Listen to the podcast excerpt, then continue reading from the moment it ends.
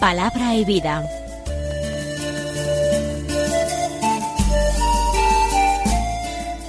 Con el Padre Manuel Horta, desde Sevilla.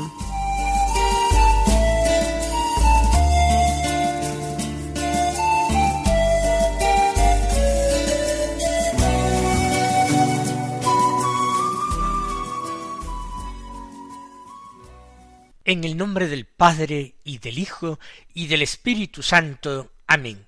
Alabados sean Jesús y María.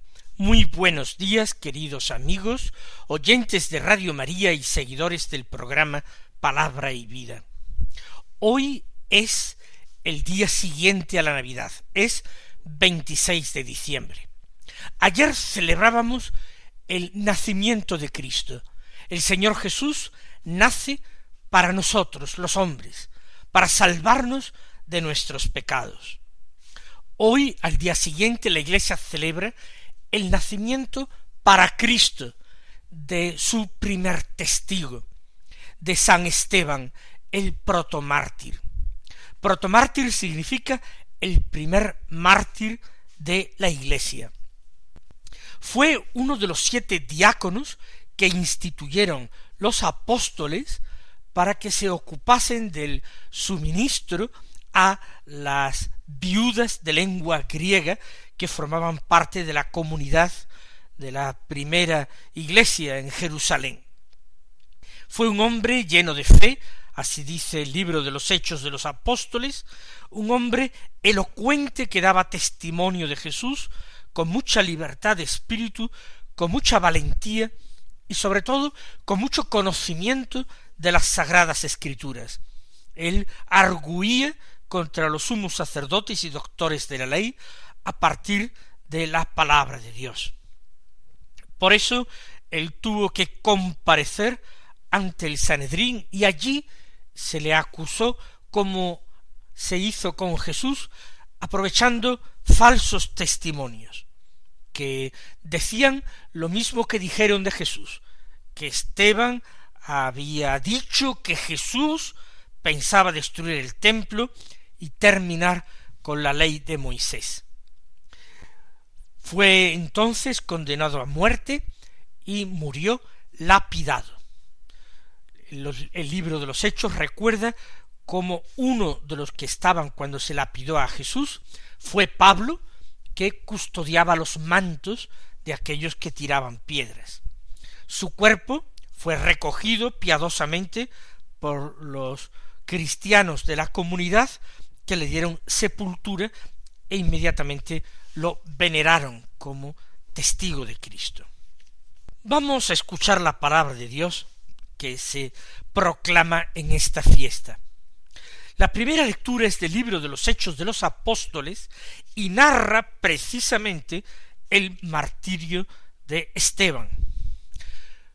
Nosotros vamos, sin embargo, como estamos haciendo desde que comenzó Navidad, vamos a tomar el Evangelio.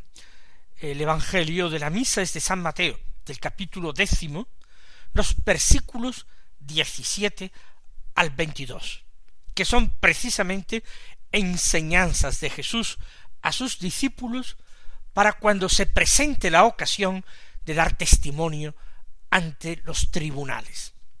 Dice así el texto. En aquel tiempo dijo Jesús a sus apóstoles, no os fiéis de la gente, porque os entregarán a los tribunales, os azotarán en las sinagogas, y os harán comparecer ante gobernadores y reyes por mi causa. Así daréis testimonio ante ellos y ante los gentiles.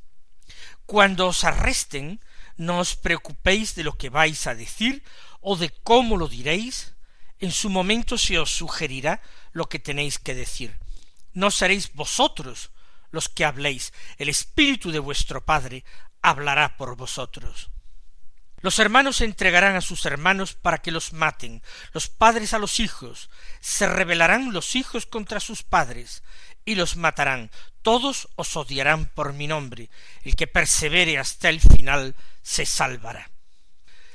La enseñanza va dirigida por Jesús a sus apóstoles, o sea, precisamente al grupo de los doce, que tendrían un día que continuar su misión, que alentar a los hermanos, predicar al pueblo y ser ellos mismos testigos con su sangre de la verdad de sus afirmaciones, de su proclamación. Y les dice el Señor, no os fiéis de la gente. Parece que es un consejo un tanto negativo, no fiarse de la gente. ¿Esto es bueno? Lo primero que tenemos que decir es que de quien tenemos que fiarnos plenamente es de Dios. Toda nuestra confianza no la tenemos que poner ni en nosotros mismos, ni tampoco en los demás, en los hombres. ¿Por qué? Porque nosotros mismos podemos engañarnos, y los hombres también pueden fallarnos. Las criaturas son débiles, cambiantes, igual que nosotros, están sometidas a la tentación y al pecado. Por tanto, es una fantasía pensar que los demás, que los hombres, que las otras personas no nos van a fallar jamás. Claro que hemos de tener confianza, por ejemplo, en nuestros amigos, o el esposo en la esposa y viceversa. Pero es una confianza en algunos asuntos, en algunos temas, una confianza que no es, por tanto, absoluta y total esa confianza absoluta y total en Dios. Y la enseñanza de Jesús es no os fiéis de la gente. Porque la gente puede acogeros bien y en definitiva hacer como que está interesada en la doctrina que vosotros profesáis y proclamáis, y luego en definitiva solamente querer tener de qué acusaros, como hicieron con el mismo Señor, que iban tras él doctores de la ley, fariseos y otras dignidades del pueblo, pero no con la intención de convertirse, no con la intención de aprender de él, aunque le llamaran maestro, sino para encontrar de qué acusarlo y quitarlo de en medio. El cristiano tiene que ser sencillo como paloma, pero prudente como serpiente. Por eso el Señor les avisa de esta manera, no os fiéis de la gente, porque os entregarán a los tribunales, os azotarán en las sinagogas, y os harán comparecer ante gobernadores y reyes por mi causa. Esta gente que puede ser que en alguna ocasión os rodee, os halague, os llame maestros, simule interesarse por la doctrina que anunciáis, esos mismos os van a entregar a los tribunales y azotar en las sinagogas. En definitiva, quien persiguen es al Señor, es al Maestro.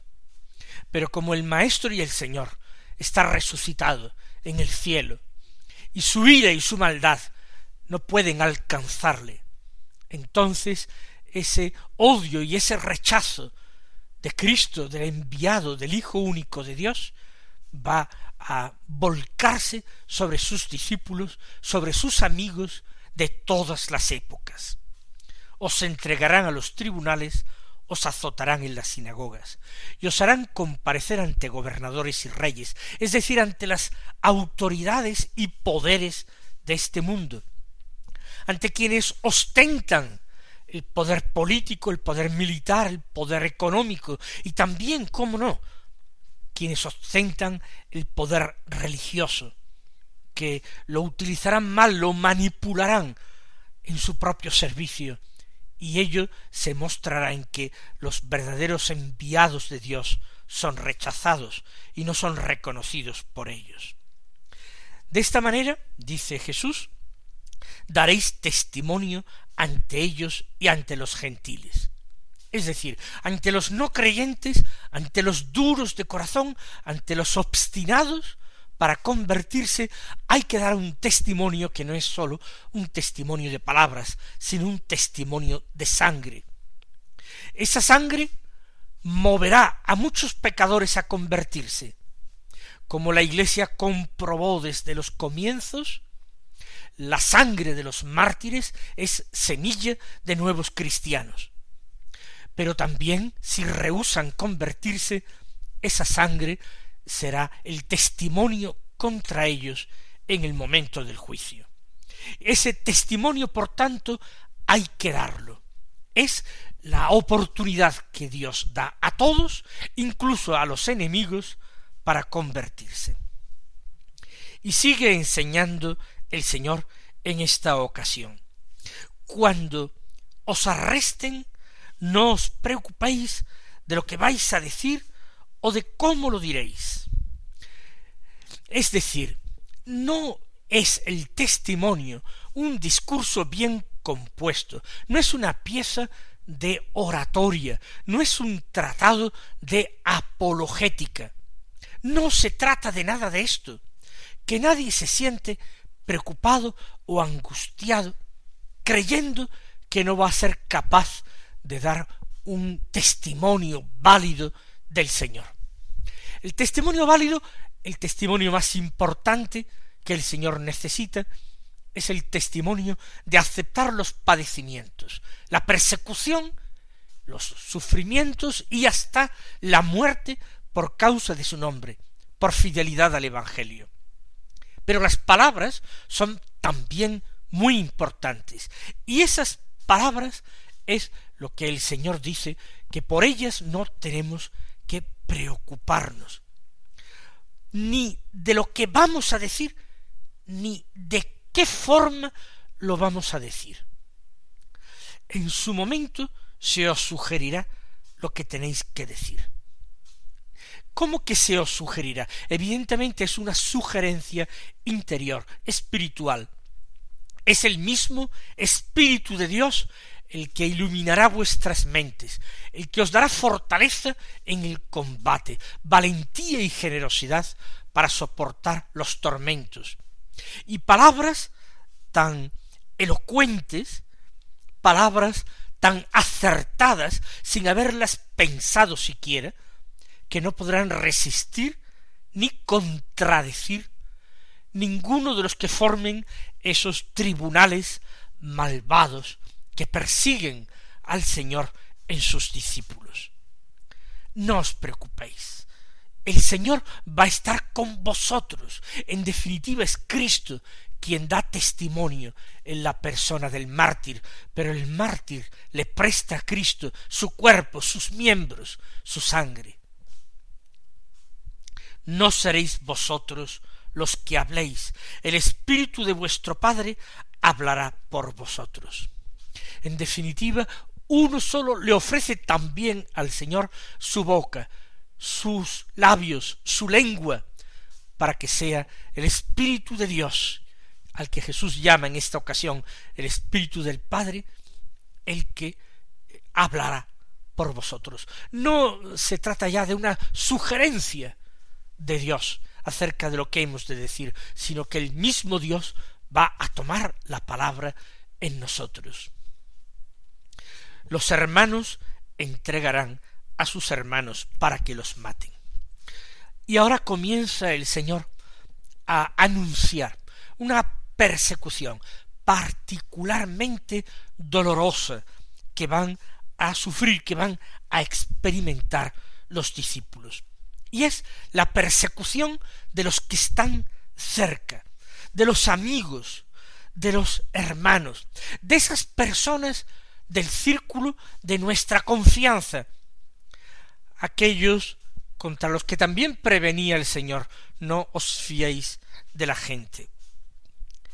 El odio a Cristo, la persecución de su Evangelio, va a ser algo que se vive no solamente de los que están fuera, sino también de los que están dentro. Bien dentro de la familia, de sangre, de ese círculo de parientes con los que estamos unidos de una manera especial, eh, con vínculos pues de cercanía y también de amor, de cariño, pero también persecución de dentro de los hermanos, de los miembros de la Iglesia que un día estarían divididos y enfrentados, porque el demonio terminará también seduciendo a algunos miembros de la comunidad, a algunos cristianos, para atacar con ellos desde dentro a la iglesia de Cristo. Por eso dice Jesús, los hermanos se entregarán a sus hermanos para que los maten. Los hermanos o los falsos hermanos, aquellos que quieren llamarse hermanos, pero por fuera son como ovejas y por dentro lobos feroces. En la iglesia nacen pronto las herejías que desgarran el cuerpo de Cristo, que rompen la unidad de la iglesia, y los apóstoles prevendrán en todos sus escritos contra aquellos que deforman la doctrina de Cristo y contra aquellos que dividen el cuerpo de Cristo, que crean grupos, bandos, división en la iglesia. Esos serán desde la primitiva iglesia excomulgados, apartados de la comunidad cristiana por ser culpables de un grave pecado. Los hermanos entregarán a sus hermanos para que los maten. Los padres a los hijos. Aquí hay que pensar más bien en vínculos de parentesco o quizás los padres son también los mayores, aquellos que tienen más autoridad que nosotros, más sabiduría, más prestigio, más competencias. Esos que debían de cuidar de los más pequeños, de los más débiles, de los hijos. Se rebelarán, continúa diciendo el Señor, los hijos contra sus padres y los matarán. Aquí tenemos que hacer una pequeña pausa para tratar de explicar estas desconcertantes palabras. ¿De qué está hablando Jesús? Esto ya parece que se trata de una batalla campal en que todos quieren matar a todos, los hermanos entre sí, padres a hijos, hijos a padres. ¿Qué es esto de que los hijos se rebelarán contra sus padres y los matarán? Pues el Señor está profetizando la pérdida de confianza en la Iglesia, hacia los superiores, hacia los maestros, hacia las jerarquías de la Iglesia. Se rebelarán los hijos contra los padres y los matarán. El Señor mira hacia el final de los tiempos, mira a las épocas de mayor confusión, de mayor oscuridad, donde será más difícil discernir. Entonces unos y otros puede ser que actúen mal. Ni los grandes, los padres, los maestros, las autoridades, sabrán adecuadamente permanecer fieles a la verdad, dar testimonio ante sus hijos de la sana doctrina del Evangelio, ni tampoco los hijos siempre serán capaces de afrontar evangélicamente estas situaciones, sino que reaccionarán de una forma inadecuada o violenta, violenta, engendrando mayor división, mayor dolor, mayor confusión en la comunidad. Se trata de acontecimientos terribles que el Señor anuncia. Unos se van a ir realizando a lo largo de toda la historia de la Iglesia. A lo largo de toda la historia de la Iglesia habrá persecuciones y mártires, habrá traiciones entre hermanos, habrá dolorosas divisiones en la comunidad de la Iglesia. Y otras cosas las anuncia el Señor para el final de los tiempos, cuando llegue la postrera persecución contra la Iglesia, que será la más terrible el Señor lo avisa y lo anuncia para que los cristianos vivan de esta manera atentos a los signos, vigilantes y atentos en esta actitud que se ha subrayado tanto en el adviento que hemos vivido. Concluye su enseñanza el Señor diciendo todos os odiarán por mi nombre. Es decir, a causa del nombre de Jesús, a causa de la doctrina de Jesús, a causa del Evangelio de Jesús, se van a producir muchos conflictos, tantos que algunos concluirán muy rápidamente, muy superficialmente, que eh, la religión o el cristianismo es una religión de conflictos, que provoca tensiones entre los hombres y conflictos entre los hombres. Y habrá personas que con estas falsas eh, estos falsos argumentos, estas falsas apreciaciones, combatirán también a su vez el Evangelio y la Iglesia, diciendo que porque hay pecado, no solamente en el mundo, también en la comunidad cristiana, que por eso debe ser eliminado de la vida de los hombres, porque la vida de los hombres sería más feliz, sin el servicio a Dios, sin el reconocimiento de Dios. Todos os odiarán por mi nombre, pero el que persevere hasta el final se salvará. Como acababa yo de decir, el Señor nos está invitando a la atención, al discernimiento de los signos de los tiempos y a perseverar en la confesión de la fe, en la vivencia de la esperanza y en la práctica de la caridad fraterna por encima de todo, porque quien ama no se equivoca, quien espera mantiene la alegría y tiene luz para proceder y con todo la fe es lo más importante porque la fe es la que tiene que ser continuamente testimoniada a lo largo de toda la historia. Nosotros vamos a orar al Señor, vamos a suplicarle. Por una parte, que quite de nosotros el miedo, los respetos humanos, los complejos para manifestar nuestra fe en público, para defenderla cuando sea precisa, tenemos que pedir al Señor esa audacia para hacer apostolado, para tratar de llevar a los hombres suavemente, persuadiéndolos al Evangelio de Jesucristo, llevar a los pecadores a la conversión, a la enmienda de vida. Gracia para todo esto, pero también pedimos gracias al Señor de discernimiento, para poder actuar como Él quiere, desde la fe y la caridad en todas las circunstancias, para entender y para comprender los signos que el Señor nos va dando, el cumplimiento de todo lo que Él ya anunció a sus discípulos para que vivieran prevenidos. Que el Señor permita también con su gracia que no nos apartemos del buen camino, de la senda del Evangelio, que perseveremos en la práctica del bien. Mis queridos hermanos, que sigamos viviendo unos hermosos días del tiempo litúrgico de la Navidad y que nuestra oración en estos días, junto a la contemplación del pesebre de Belén, nos lleve también a contemplar nuestra propia vida y a discernir en ella todo lo que hemos de enmendar para convertirnos a Cristo plenamente. Él os bendiga y esta mañana si Dios quiere.